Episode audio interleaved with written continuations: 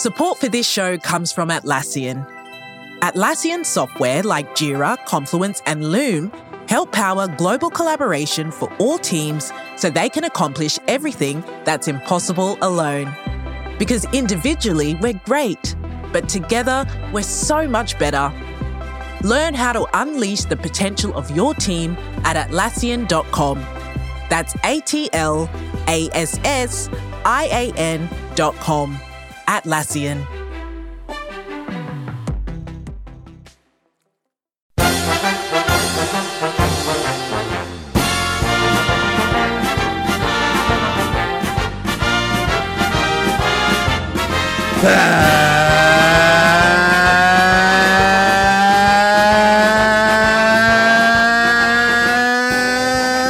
That's right. Bear down, Bears fans. It's time for another edition of the Chicago Bears podcast, Bears Banter, powered by Windy City Gridiron and SB Nation. Bill Zimmerman with you, and ho, ho, ho, ho, Bears fans. Where to begin about the New York Jets pummeling of the Chicago Bears. That was an ugly one. Interesting guest today. We're going to be joined by none other Bears fans than Peter Bukowski. Yes, that Peter Bukowski, the Green Bay Packers reporter and Chicago Bears fan troll. He will be by. We will absolutely ask him why he is obsessed with trolling the Bears fans and all the Bears struggles and loves to just pile on there. We will ask him about that, but we will ask him about Aaron Rodgers. We will ask him about why the Packers stink this year. We will get into all of it with Peter Bukowski. So you don't want to miss that one. He's going to be by here in just a little bit. But before we talk to Peter, let's get into the conversation about the New York Jets football team's annihilation of the Chicago Bears. And not just annihilating the Chicago Bears, but doing it with a quarterback who, when the season started, was the New York Jets' third stringer. Uh, eventually jumped Joe Flacco for that coveted QB2 spot. And then when Zach Wilson, the bed, then Mike White comes into the game and makes himself look like Joe Montana, dicing up the Chicago Bears secondary and overall just making the Bears look pathetic. Now, here's what I have to say about this game. And yet, was it ugly? Is there anything really to watch? If Justin Fields continues to, to sit, which based on what I saw against the New York Jets, there is zero reason to play him against the Green Bay Packers. That is just setting him up for being beaten up and abused. So let's let's just, you know, get that on the table right now. He should not play this week against the Green Bay Packers, but we'll we'll wait and see on that one.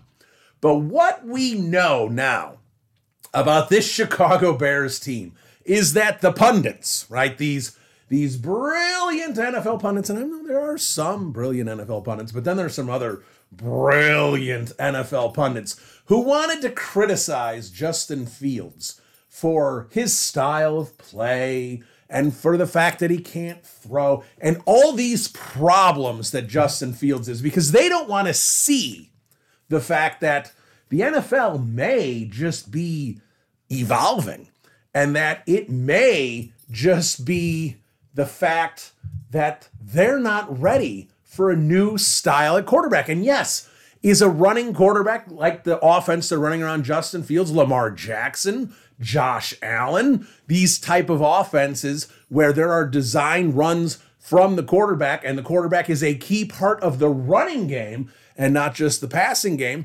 Are there some drawbacks there about taking hits and potential injuries? Sure, we, we understand that. But dual threat quarterbacks are just going to become more and more prevalent. And now you're hearing some of the smarter NFL pundits and analysts going, is that the wave of the future? If you are saddled with a non running quarterback, even a great one like Joe Burrow in five, six, seven years, is are, are the Bengals going to be at a detriment because Joe Burrow is not mobile? It's interesting to see what kind of direction the NFL continues to go because every one of these young quarterbacks that has success for the most part is a mobile quarterback. I mean, even if it's not at the point of a Jalen Hurts or a Justin Fields, it's a Daniel Jones who, who's very mobile and, and may not have quite as many design runs, but he's still, his legs are a key part of, of the Giants offense. So maybe perhaps instead of just complaining that Justin Fields isn't a quarterback, he's a running back, all that BS that they wanted to spew, maybe now they can look and go, well, Trevor Siemian threw the football 25 times and, and, drove them down the field to start the game and then did nothing but get a field goal because the offense was embarrassingly inept. They gave the Jets good field position multiple times. The Jets took advantage. And the fact that, that, that Justin Fields did not play this offense went from a 30 point per game offense, like it's been doing the last month plus, to an inept 10 point pathetic performance. So, how about, how about we just take a step back and go, maybe Justin Fields is good for the Chicago Bears and the offense? Just maybe. In some wild conspiracy, the Chicago Bears have a, a an athletic quarterback who can hurt you with both his legs and his arm. And oh my goodness, what kind of shocking, shocking development could we have that maybe, just maybe, this could be the wave of the future? And we may see more quarterbacks like this, and some of these pundits better wake up and understand that their Dan Marino NFL may be a thing of the past. Now, everything's cyclical, things could come back. Who knows what's going to happen? But instead of just criticizing Justin Fields, maybe some of these people should look at what Justin Fields brings to an offense because anyone who watched that Jets game with Trevor Siemian should sit there and go, yeah, this isn't about throwing the football. This is about Justin Fields and his talent. So that game was eye opening for me. I mean, look, it, it's not like we haven't said that on this podcast. It's not like hundreds and thousands of Bears fans haven't said that already but it, it, it was eye opening to the point that how much of an impact he has had on this offense. I mean, he is literally carrying 10 inept football players. All right, Teven Jenkins, nine inept football players on his back. And that's what's going on right now. And yes, because Darnell Mooney's hurt. Fine. You, you get the point. Now, while we're talking about Justin Fields, because I thought about this earlier today, I'm going to take a minute and I am going to say thank you to. Now, I'm not going to say thank you to Matt Eberflus. I'm not going to say thank you to Luke Getsy or Ryan Poles or even Ryan Pace for drafting Justin Fields or any of the people you might sit there and say thank you. You know I'm to, who I'm going to say thank you to? Pete Carroll. Pete Carroll of the Seattle Seahawks. Thank you, Pete, for saving the Chicago Bears franchise. Thank you, Pete Carroll, for saving us for what would have been the most Chicago Bears move ever. Thank you, Pete Carroll, for leaving the Chicago Bears in a position where they needed to draft a quarterback and they went up and Ryan Pace drafted Justin Fields. That is a big old thank you to Pete Carroll. Now, maybe some of you have realized what I'm talking about, maybe some of you haven't. So let me take a minute to explain. As we know, we wind the clock back oh, about two years, not, not quite. Good old George McCaskey said, You know what, Ryan Pace? You know what, Matt Nagy? I'm going to give you one more year. I'm going to give you one more year to not only make the playoffs, but to fix the quarterback woes that have wrecked this franchise. And because Ryan Pace and Matt Nagy got to keep their jobs, they said, You got it, George. That's exactly what we're doing. We're going to make the playoffs and we're going to fix the quarterback situation. Now, anyone who knows anything about football, and unfortunately George McCaskey doesn't, would understand that you most likely cannot fix the quarterback situation and not be in a rebuilding situation. Like you'd have to to do that, you'd have to go out and get a franchise quarterback. Go trade for a franchise quarterback so you can invest into him and put him on this team with a good defense and Darnell Mooney and Allen Robinson and all this and make this team take that next step that they thought they would after 2018. That's what George McCaskey wanted. So Ryan Pace made a lot of phone calls. He was aggressive that off. So he called the Raiders, said, What about Derek Carr? He called the Eagles, maybe not quite as much as, as people were reporting, but he called the Eagles and said, What about Carson Wentz? He called and called and called. Then he called John Schneider, the Seattle Seahawks general manager, said, What do you think about Russ cooking in Chicago? And John Schneider said, I'm not hanging up the phone. And they talked. And Ryan Pace made an offer, a strong offer, with those multiple first round picks and a lot of other stuff that he was willing to trade to the Seattle Seahawks for Russ Wilson. And you know what John Schneider said? I like this offer. Let me go run it up the flagpole because John Schneider, because the Seattle Seahawks are one of those franchises where the head coach does not just report to the general manager, the head coach is more of the boss, kind of like Andy Reid in Kansas City, Bill Belichick in New England. And that is what Pete Carroll is in Seattle. So John Schneider goes to Pete Carroll and says, Pete, we can trade Russell Wilson for all this. And Russell Wilson goes, Well, who's going to, and, and Pete Carroll goes, Who's going to be my quarterback? So, oh, we can figure that out. No, no, no, no, no. I'm 70 years old. I need a quarterback. And John Schneider goes, Well, we're going to have to figure that out. We are not trading Russ with no path to a quarterback. Veto. And Pete Carroll vetoed that trade because how Chicago Bears would it have been to give Russell Wilson the moon and to have him play quarterback like he's playing for the Denver Broncos for the Chicago Bears, where they would have lost multiple first round picks. They would have had an aging quarterback with hundreds of millions of dollars invested into him and nothing to show for it but a terrible record because they would have had an inept offense. And potentially, I don't know what would have happened with Ryan Pace and Matt Nagy. I don't know what would have happened, how all this fallout would have been, because obviously this would have happened a year prior to this Broncos situation. And, and, Russ was a little better last year, but I'll be honest, there were a lot of signs last year that Russ was fading, and a lot of people wanted to blame, you know, some injuries and hasn't been 100%. And they, there were reasons for it, but there were some people going, this isn't the same Russell Wilson. And nobody really paid attention because hey, everyone's allowed to have a down year.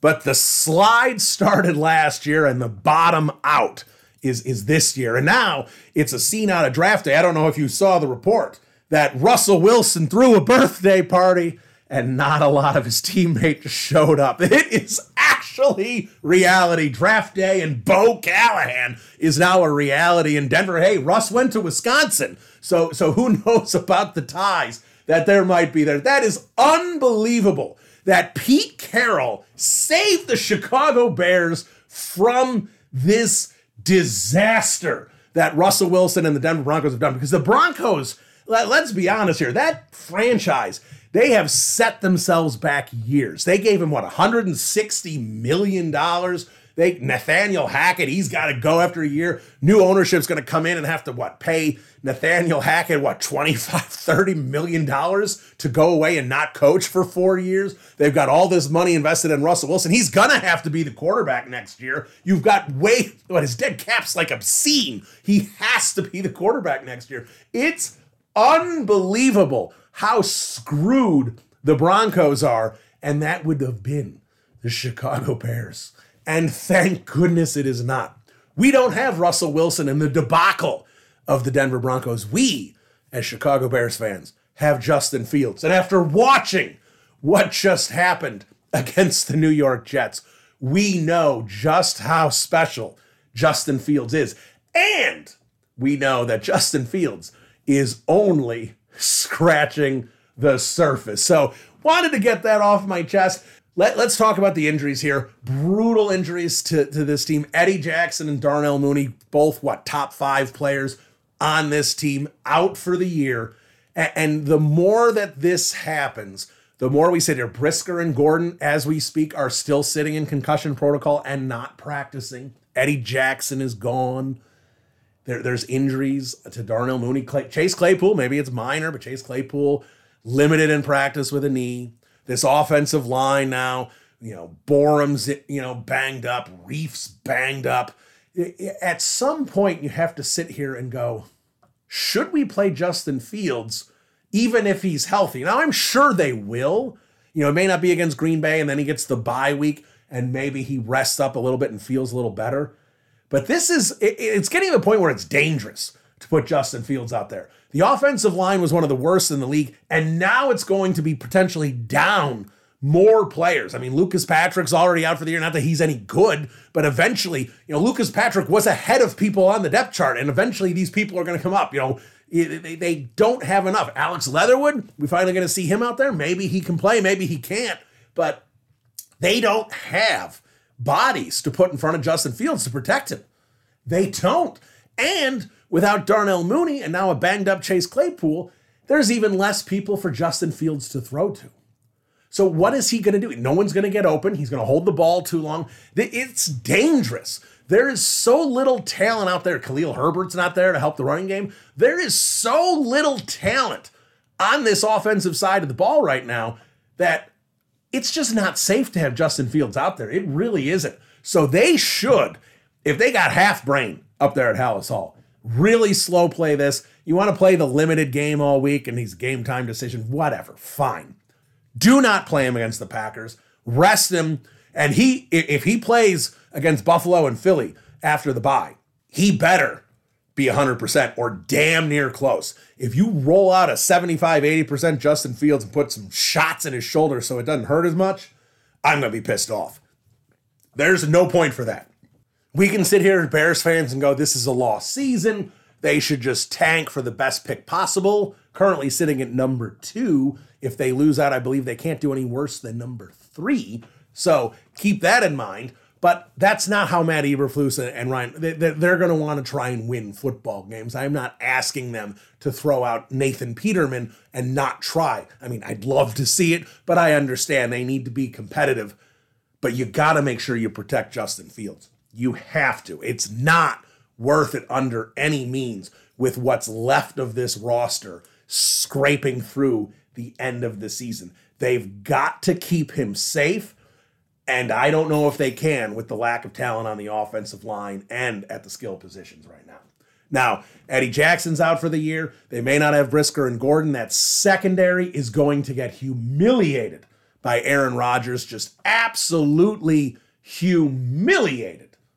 But, you know, hey, are we anything really expecting Aaron Rodgers to struggle against the Chicago Bears? He he could barely move and he is going to make sure he, he could amputate his hand because his thumb is so bad and he will left armed he will throw for 300 yards against us. It's it's not even a question in my mind.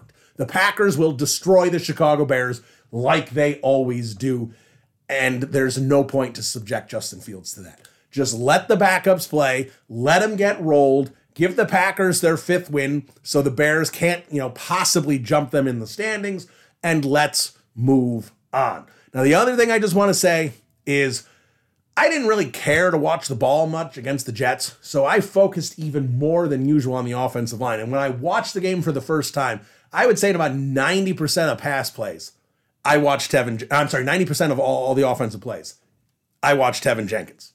Because watching Teven Jenkins, when you're a former offensive lineman like I was way long, long, long, long time ago, Teven Jenkins is fun. He is a fun football player. He is developed into a dynamic guard who is an absolute bruiser and a mauler.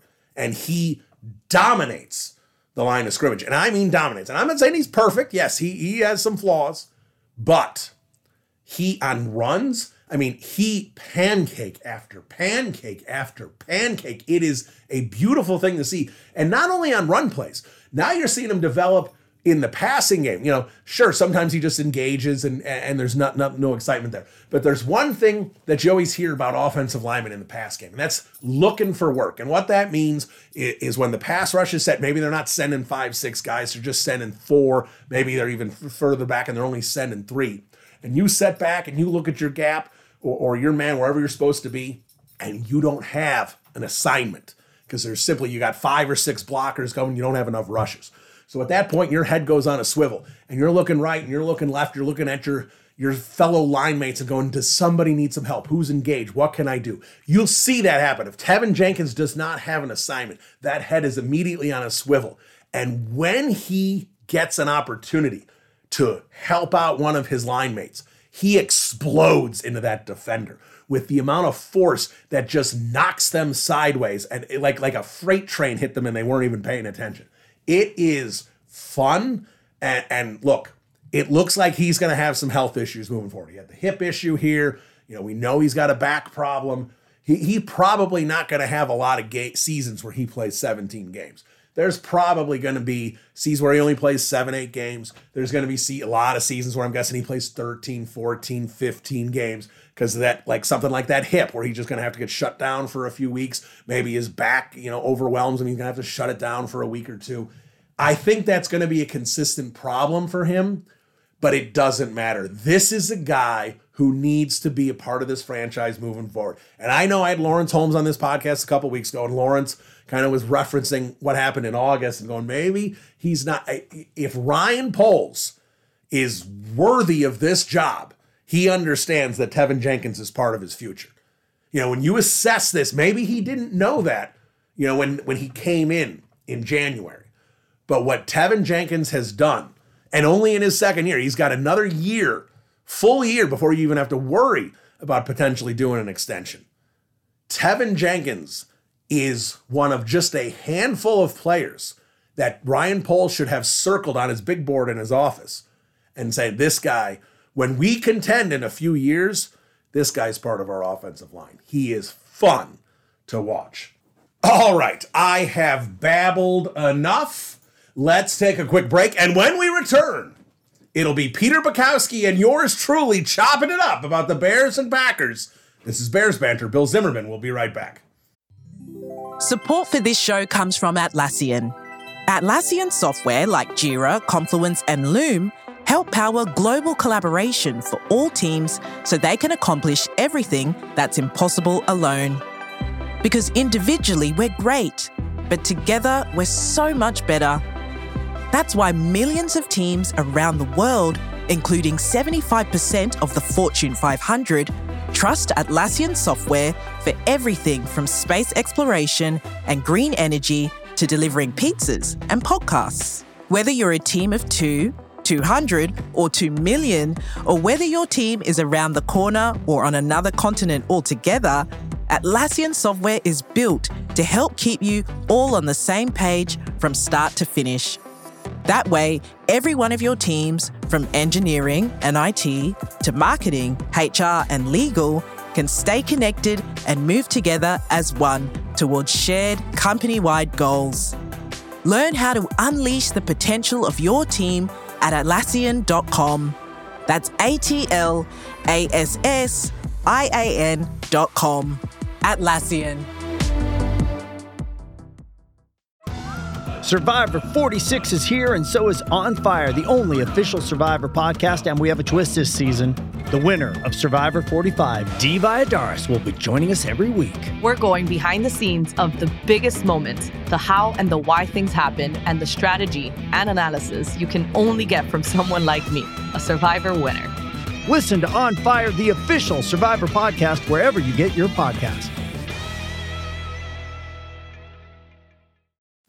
All right, welcome back into the podcast. This should be a fun guest here coming up. Uh, maybe some Bears fans are upset I'm giving him a platform because I think he's become one of the top Chicago Bears Twitter trolls out there. He is he covers the Green Bay Packers for Locked On. He is the host of Locked On Packers and the national Locked On Sports Daily show for them as well. He is Peter Bukowski. That's at Peter underscore Bukowski. If you didn't follow him on Twitter or watch him on Twitter already, but Bears fans, I'm guessing you already do. And he joins us now. Peter Bill Zimmerman, how are you doing?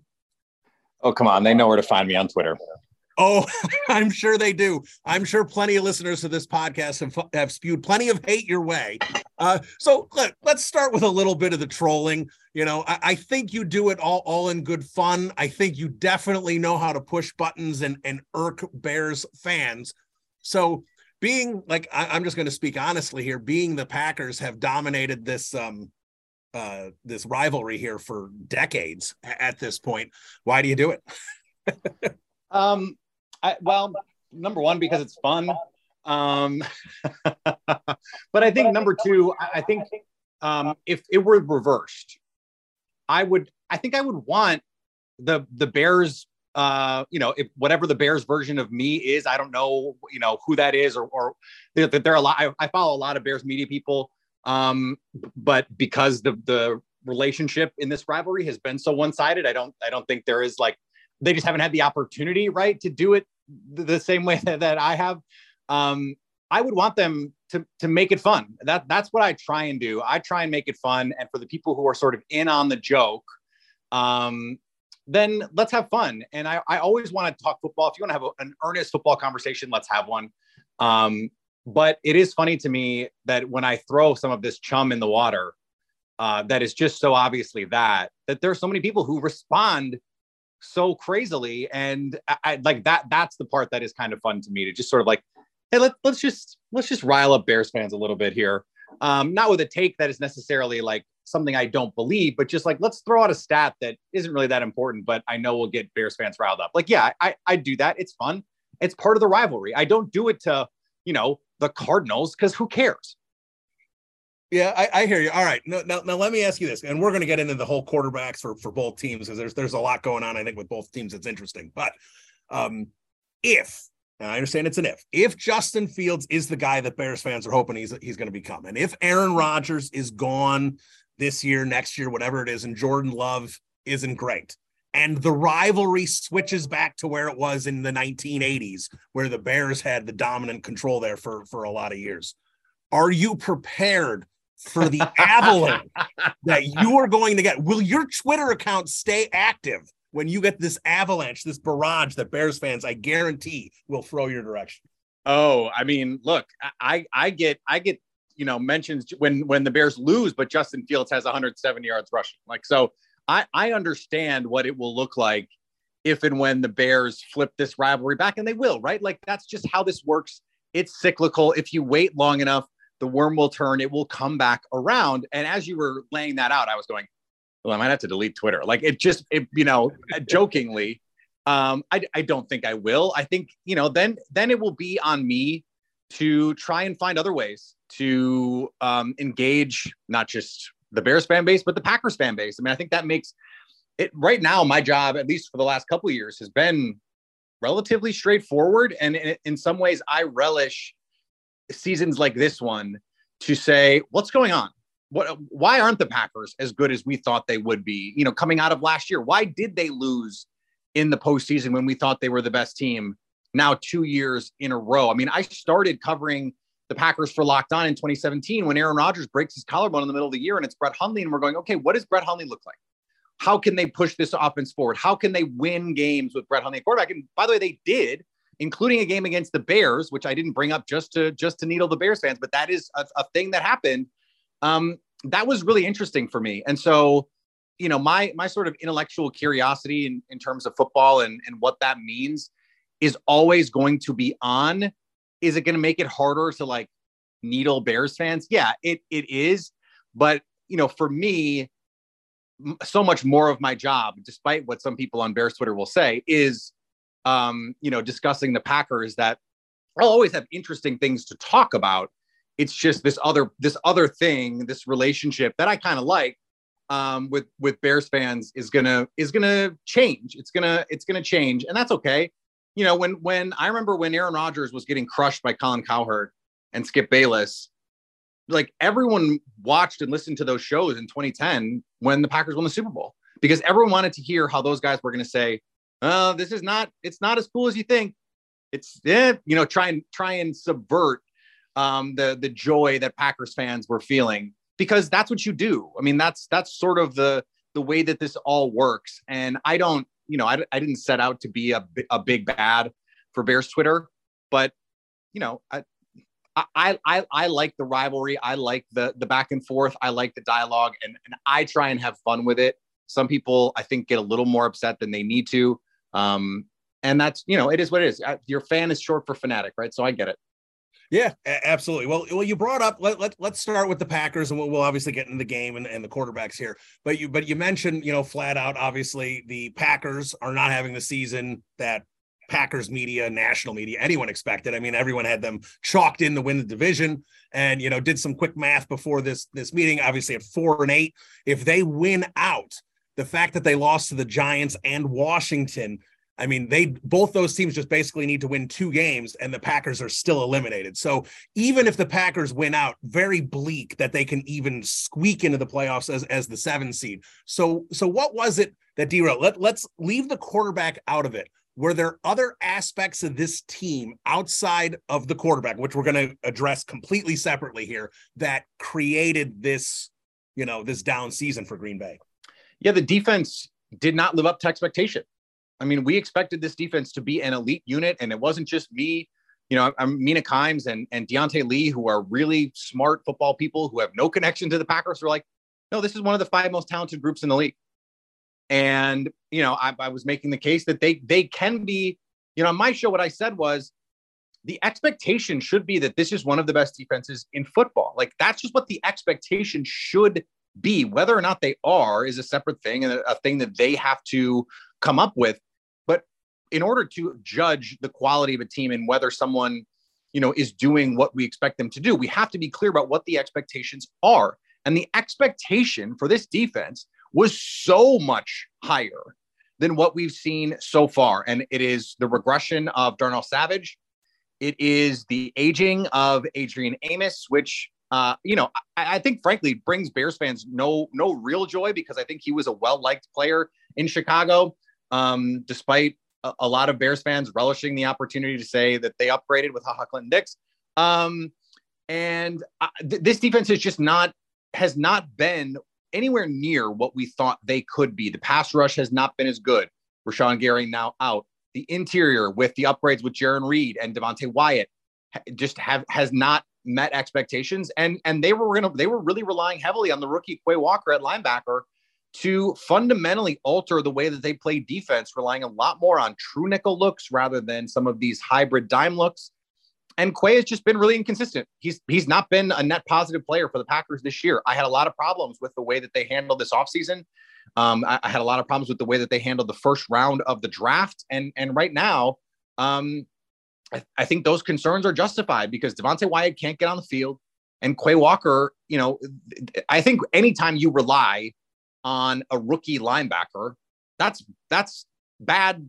That's bad planning. Like most rookies are bad on any team everywhere. Most rookies are bad, and so if you're relying on a rookie to be an important part of your team, I think you've I think you've made a mistake somewhere. Unless you're talking about a top five pick, you know the, the there are going to be some good teams like the Eagles might get a top ten pick. Yeah, they might draft someone who they might they might be able to rely on, but they're already a good team. It's just different.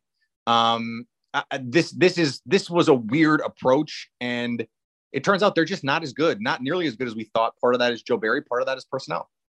All right, well, move over to the offensive side of the ball because, and you talked about this the off season and, and kind of disagreeing with what they did. Did you have a problem again, not knowing obviously the issues Aaron Rodgers was going to have, whether it's age or health? You know, we'll get into that next.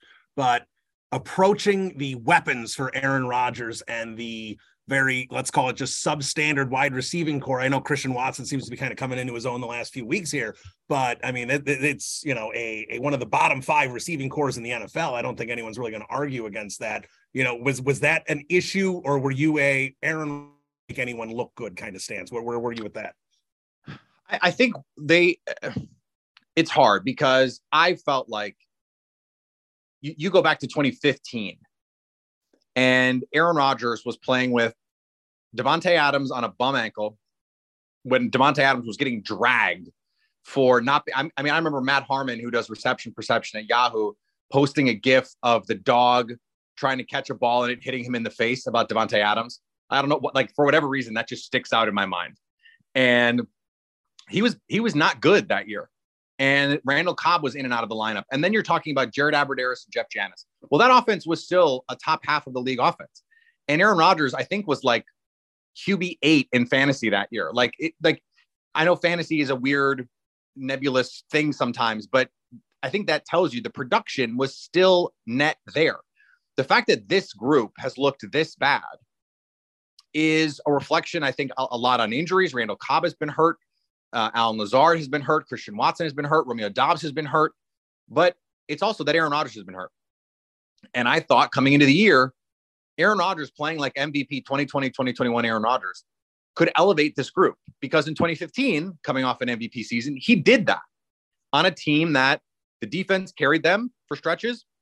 But when they needed them, the offense came through, even if it was throwing Hail Marys to Jeff Janis in a playoff game, right? So th- I thought they they would be able to ham and egg an offense together that was good enough because I thought the defense would be good enough.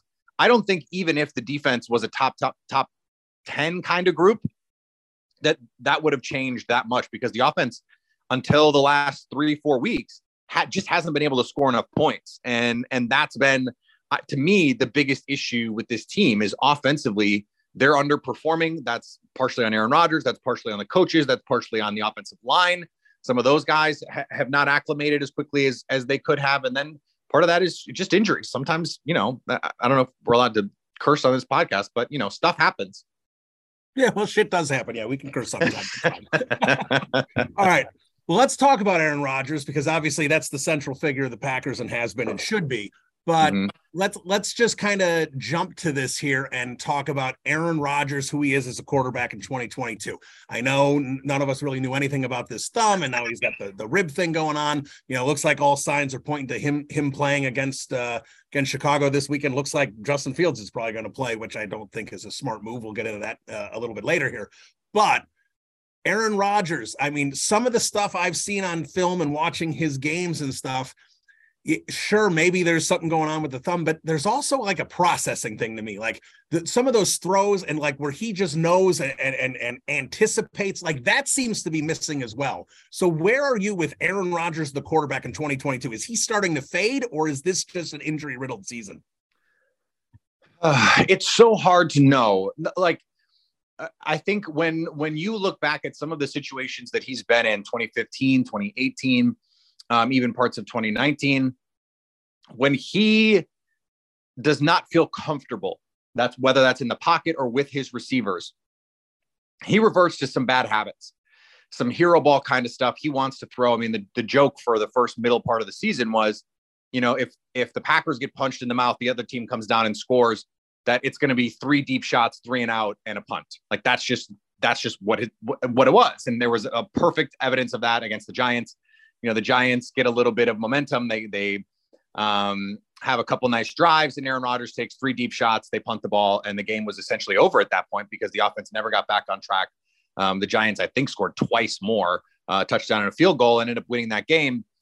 So part of it is decision making. I mean, to your point, the processing part of it. Um, I thought um, there's been some really good um, analysis of it um, whether it's you know some of the local guys um, or you know the QB school YouTube page, which is great um, on some of the decision making where it's like, okay, I don't, I'm not in the room. Um, I, you know, I think JT O'Sullivan does a great job of saying like, look, I'm not in the room, but normally in these situations, you read, you know, you read this concept this way against middle field close or middle field open or whatever it is.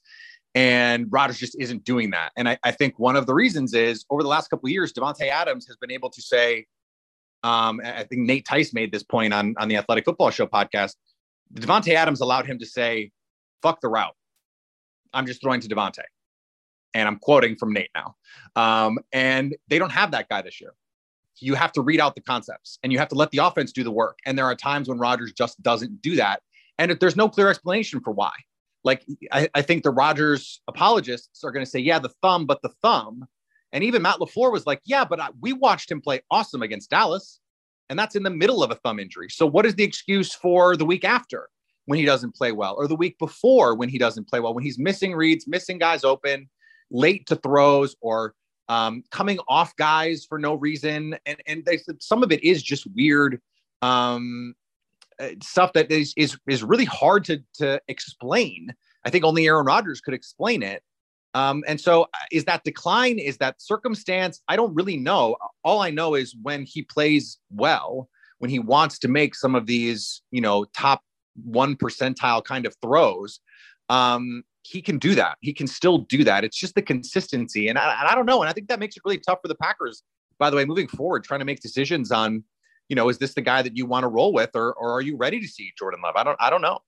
Do, do you think he's disinterested in the season? Because from an outside perspective, it certainly certainly feels that way, especially when basically his best game has been against Mike McCarthy, where I do think Rodgers has that Michael Jordan grudge. Oh, like oh, yeah. I want like, and I think there's a big reason why he's playing, wants to play against the Bears is because I don't think he knows his future past this season and he wants to crush Chicago one more time. I think if he was playing Jacksonville this weekend, I don't know if he'd be playing, but I think he wants to play the Bears just like he wanted to show up Mike McCarthy. So I think that's his attitude. You tell me if I'm wrong, but a lot of no, the I think you're 100 percent right. Like he, I, think, I, think I feel he's disinterested. I think you're you're right on about wanting to play the Bears one more time. Do I like? I don't know that I think he's disinterested. I think that he's certainly um, motivated differently now. Um, I think he knows deep down, and I think he probably has known for a couple weeks now that this team just isn't it. That they're not going to be able to compete for a Super Bowl, and and that might affect, you know, his willingness to, you know, to to stand in there and take hits. I mean, that's the other thing. And this has been a trend the last couple years. Pressure has been a real problem for him, and it is because, and this is the same is true for Tom Brady. They just don't want to stand in there and take hits. Like you watch Josh Allen you watch Patrick Mahomes, those guys are still young and dumb, and they will stand in there and take those shots and make throws. And you know, I say dumb sort of facetiously, but they they don't have 15 years accumulated of hits. And so I think that that that matters too. Like when the pocket collapse, Rodgers needs it to be a little cleaner. And you know, I, I, that's the thing about a week like this is like, well, the Bears can't rush the passer. So if you can't make it difficult for for Rodgers, he's gonna he's gonna eat you up. Like he can still do that. And like Dallas, Dallas couldn't get after him. They couldn't pressure him. And that was a really good job by this offensive line against the DeMarcus Lawrence and Micah Parsons didn't get a ton of rushing opportunities. That's against a much better defensive front than the Bears have. So I think not only does he want to play the Bears one more time, I think he sees an opportunity to put up some numbers because Mike White just hung 30 on this team and he's going, well, what, what can I do? Oh, and and look, the the Bears, Mike White at least dealt with Eddie Jackson for part of the game. Eddie Jackson's out for the year. Brisker and Gordon are, are, are still on uh, concussion protocol. They did not play, uh, you know, for the first two days of practice here. So the anemic defense that the Bears was is even more anemic. So being perfectly frank, I expect Rodgers to go out in a blaze of glory here and throw for 350 yards and four touchdowns. I, I just, I, I really don't think there's any way that they're going to be able to stop him. Plus, they're not going to be able to get a rush. So he is going to get a clean pocket because they don't have anyone up front either. They have Jack Sanborn, who's a UDFA rookie, and that's that's literally the only guy performing on their defense right now. So, and they can easily. Hey, Wisconsin legend Jack Sanborn, how dare you? Yeah, absolutely. And that's the thing. But all he has to do is not throw it towards Jaylon Johnson's way. And there's literally no one else on the defense that can do anything. So I, I think it has the potential to be ugly defensively. But uh, b- beyond this game, because I, I, know then they got the bye coming up, and you know, win win or lose, like I said, the the math just doesn't look good for for the Packers, even if they they win this game, which I expect them to do after the bye, does it make sense to you to just shut down Aaron Rodgers for the year and let Jordan, see what you got in Jordan Love? Yeah, it does. Sorry, say hi to my son. Um, yeah, I think it does uh, make sense to do that. Coming out of the bye, like one more, one more time with Aaron Rodgers, um, one last ride against Chicago, and then and then you got to see what you have in in Jordan Love. And I think part of that is because you have a decision to make this offseason. I mean, you have to figure out what what you have, um, and and that means is it that is going to be your quarterback next year? Is it Jordan Love? Um, can you get something for Jordan Love? So there's a showcase element to all of this.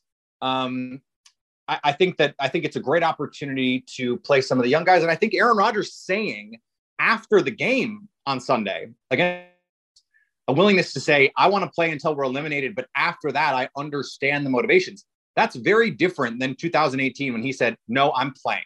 I'm playing because I'm the quarterback because this is my team. Now he didn't say all that, but that was the implication. Was just like, no, I'm playing. I'm playing. If I'm healthy, I'm playing. And he didn't say that. And I think that speaks to maybe a humility that he's developed a little bit, but also just um, you know, I, I think an understanding of this is in is particular. All right. Well, let, let's you, let's say that you're part of Packers brass. Let's say they do shut down Rodgers, and Love is pretty good, right? What, what I think what you'd expect: makes some good throws, makes some mistakes. He doesn't look like Patrick Mahomes, but he doesn't look like Nathan Peterman either. what would you want to do at this point? Would you want to try and trade Rodgers, hope Rodgers retires, move to Jordan Love? I mean, look, they're running out of time with with Rodgers, or uh, with I'm sorry, with Love on the contract too. Decisions have to be made. So, what what what would you want the Packers? If you don't know what the Packers are going to do, what would you want the Packers to do this offseason? I think it depends on Aaron Rodgers' appetite for a trade. Um, because if he's saying, "Look, I want to either finish my my career here or retire," he can certainly um, threaten that. Now, do I think he's going to walk away from 60 guaranteed million dollars um, this year? No. I mean, Aaron Rodgers is playing in 2023. Write that in ink. Um, whether it's in Green Bay or not, I think is really the only question. And and you can't you can't figure that out until you see Jordan Love. So to your point, like let's say Jordan Love looks like he can be Jimmy G, right? Like he can push the buttons on the offense um, but can't elevate them. Now, I think his ability to make second reaction plays, and we saw it. Um, you know, there was an off-schedule throw that was really nice. That's something that he's been able to do over the course of his college career. Can he translate it to the NFL? You know, I think that that if he can be just like a quality guy, then not only are you saying, you know, maybe he's not a world beater, but then you're adding in whatever you can get for him. Like, what would the Jets give up to get Aaron Rodgers? what would the Panthers give up to get Aaron Rodgers? What would the Colts give up to get Aaron Rodgers? And then you're saying, okay, what is better for the team? Uh, two first round, like the Russell Wilson package uh, and Jordan Love, or Aaron Rodgers and no cap space? I think that, that I, to me, there's an obvious answer there. If Jordan Love looks like a competent NFL starter, and so I think I think for me, it's time to it's time to see what the deal is with Jordan Love. I think it's time um, do I is that the decision I think the Packers are going to make? I think until we see, unless and until we see Jordan Love more, I don't know that I can say that for sure. All right, two quick ones for you before I let you go. First, I got to ask, what do you think the Packers do with Elgton Jenkins? Because with the Luke Getsy tie and the woeful offensive line uh, that that Chicago has, Bears fans are definitely circling him as as one of the top targets in the offseason? Do you think he hits the free agent market? I don't because the Packers don't let players that they drafted who have been good uh, leave. They just don't. Um, and you know they, they have made some mistakes in the past on players, but it's on it's players who were you know like Micah Hyde for example, who was not playing the position that he went to Buffalo and succeeded. Um, I don't think they made, you know, they obviously Casey Hayward left and, and ended up playing really well for the Chargers. That was in a different defense than the Packers wanted to run. And he wasn't as good in Green Bay as he ended up being somewhere else. I mean, sometimes players get better or players are just in the right situation. So I just don't see the Packers letting a young player that they absolutely love, who has been so versatile for them, it's played all over. Um, I don't see them letting him walk. I think I think they would rather move on from David Bakhtiari and let Elgton and pay Elgton Jenkins like a tackle than let Elgton Jenkins walk out the door. All right. And I'll, I'll put you on the spot here. Um, Rodgers is gone, and obviously they're ridiculous hypotheticals, but I'm going to give you a ridiculous hypothetical. Let's Who would you rather have as your quarterback for the next 10 years with the uh, body of work you've seen? Justin Fields or Jordan Love? Ugh, oh, Come on, like Peter. I, I, don't like this question at all, Bill. Um, Come on, Peter. I think if you'd have asked me this question six weeks ago, I would have said Jordan Love pretty easily. Um, but and and now now I don't know. Now I don't have a good answer for you. Um, I, yes, I think you do. I, you just don't want to speak it aloud. No, I will. I will have a good answer in three weeks. Like if if the Packers get a chance to see Jordan Love, I think at the end of this year we'll know for sure. I, there's there's just not enough. I I think the answer is Justin Fields because we haven't seen enough from Jordan Love, not just because Justin Fields is still on the rookie contract because the the feet is dynamic because I thought he was a better prospect coming out than Jordan Love because of age because of all those things.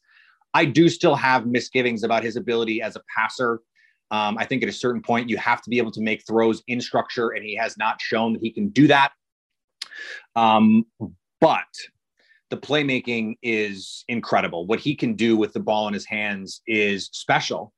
Um, I, I, think right now, Jordan Love is is a better thrower. I think he's a better processor. I think he's a better pure passer. How do you balance those two things? I think that's a really difficult question. And, and, and frankly, Bill, I think it's a question a lot of teams are going to ask themselves moving forward here about draft prospects because we've seen a lot of these quarterbacks. It is hard for Joe Burrow if he doesn't have his guys and things aren't perfect. Like they scored 20 against Tennessee um, without Ja'Marr Chase.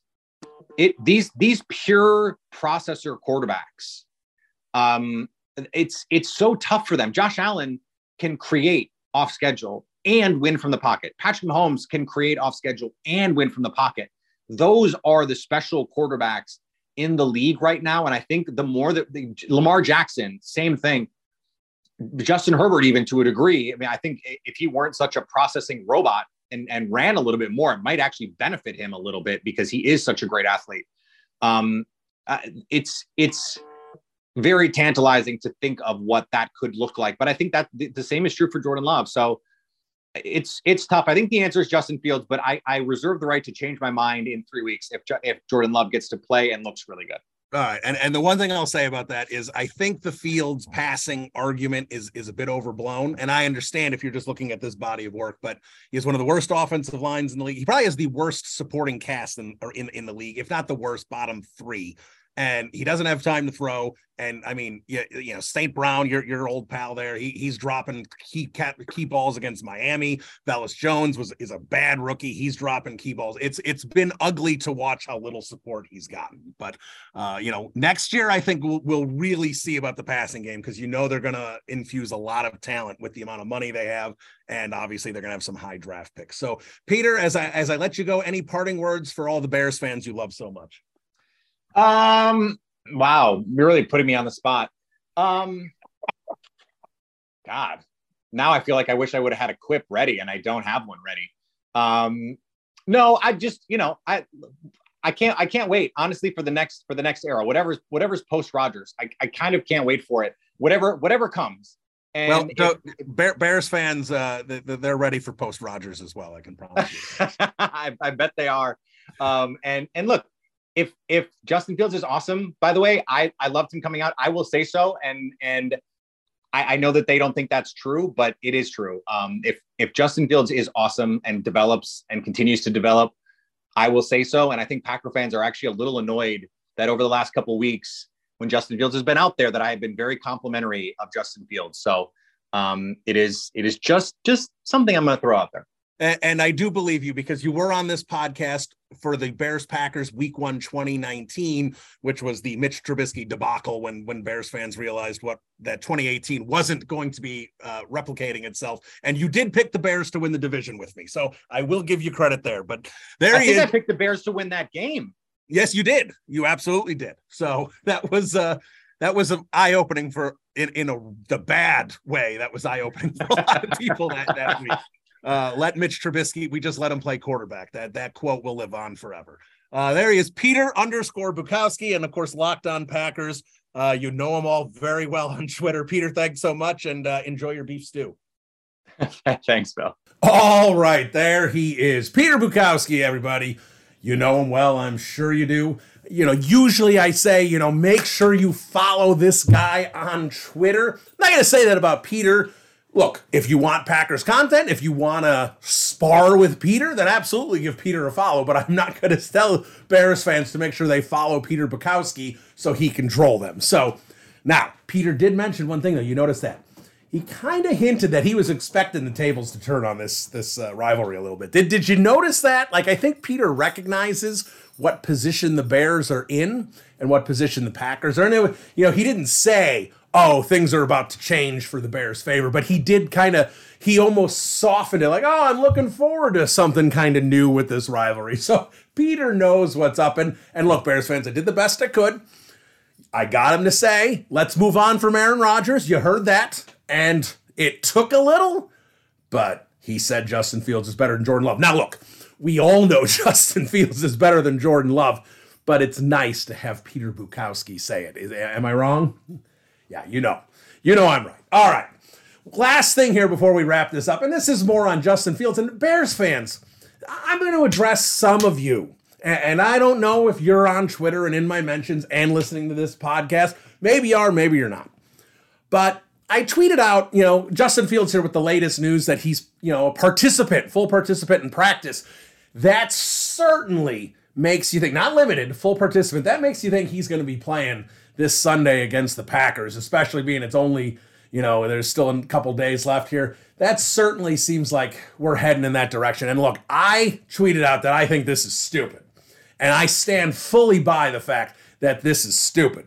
But a lot of Bears fans, a lot of you, came at me and called me stupid. And then, look, that's fine. I I am. You know, I'm, I'm shocked y'all listen to this podcast and my inane opinions, but I appreciate every single one of you. But when it does come to this Justin Fields injury and playing him, and I'm not sitting here going, you know, look, at this point in the season, it makes sense, you know, from a big picture perspective to want the best draft pick possible. Obviously, they're not making the playoffs. They're not even going to sniff competing for a playoff spot. So, yeah, it makes sense there. But that my my tweet isn't about tanking for a, a, a spot, a better draft pick. This tweet is about protecting Justin Fields. First of all, you sit there and say, well, if Justin Fields wants to play, he should play. No, no, no. Justin Fields is an athlete and he's uber competitive. So if Justin Fields says, Coach, I can go out there and I can play, that doesn't necessarily mean he should play. That means he can play. And it is up to the training staff, the medical staff, and the coaching staff to protect athletes from themselves. We see athletes all the time try and play through things that maybe they shouldn't.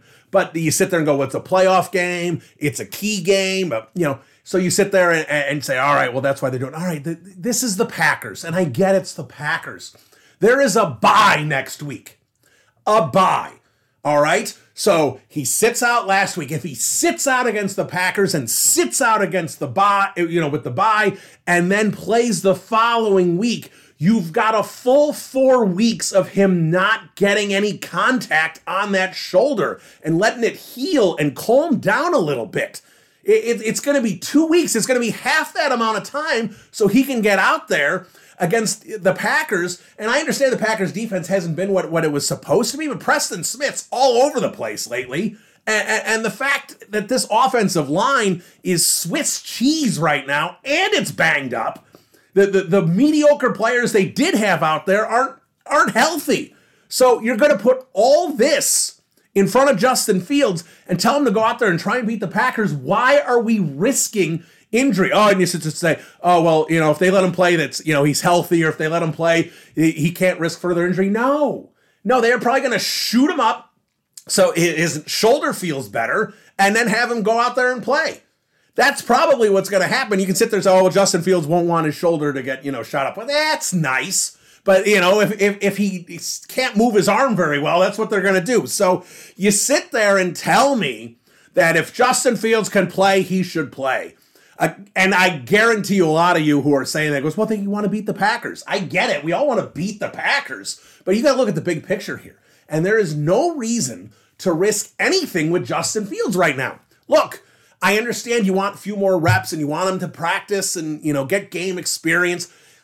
There's still plenty of games left. Give them a few more weeks to heal. You got a Lions and a Vikings game where the Vikings are almost certainly going to play nothing but backups the final game of the year because they're probably going to have like the two seed locked up at that point. So why don't you just wait a little bit? And I'm not saying shut him down for the year, but just let the man rest a little bit. This shouldn't even be a question.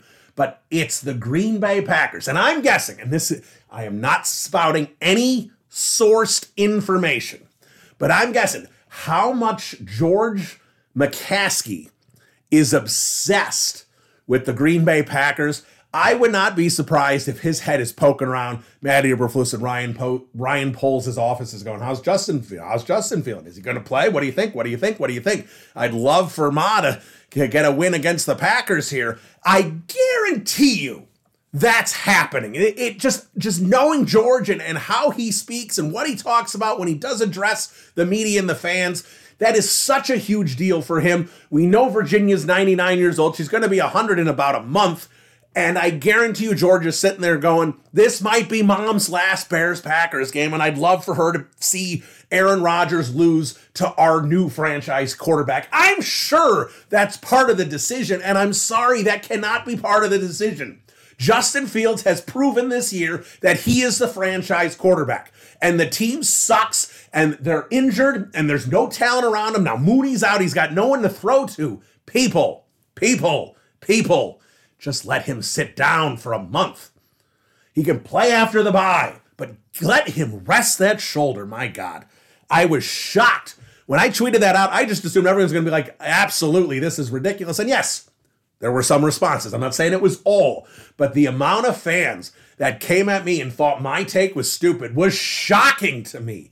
Let the man rest. Now, before we go, we always give you a prediction. Let's give you a prediction on this Bears Packers game. I'm going to assume Aaron Rodgers plays, and now I'm going to assume that Justin Fields plays. So will the offense look better than it did last week against the Jets? Absolutely it will. You have a lesser defense and you have a much better quarterback. How much is Justin Fields going to run? I don't know. Uh, he should not be running a lot because I guarantee you Packers defenders are going to try and hit him in the shoulder. That's what any NFL team is going to do. That is not me trying to make the Packers dirty. That's just what happens out there. Robert Saleh said it last week. If Justin Fields plays, we're going to hit him. Like, that's the NFL mentality. So you're going to expose Justin Fields to that. Fine, whatever. I've said my piece. Aaron Rodgers lit up Mike McCarthy. Aaron Rodgers is playing this week after saying he understands if they want him to be shut down. Like he's all for it. You know, he's disinterested in the season, but he is not disinterested in playing the Chicago Bears. He wants to crush the Chicago Bears. He knows this might be his final season in Green Bay. He doesn't know what's on the horizon for him. So he wants one more shot at the Packers in or uh, at the Bears in Chicago in front of those fans, us one more time. And there is no reason for me to think that Aaron Rodgers, if he wants it, won't deliver. So I think it's going to be ugly. I'm not saying bet against the Bears, but bet against the Bears. I think this is a blowout, and I'm going to call it Packers 38, Bears 20. We'll see if I'm right, and we'll talk to you next week. Bear it out, everybody. Adios.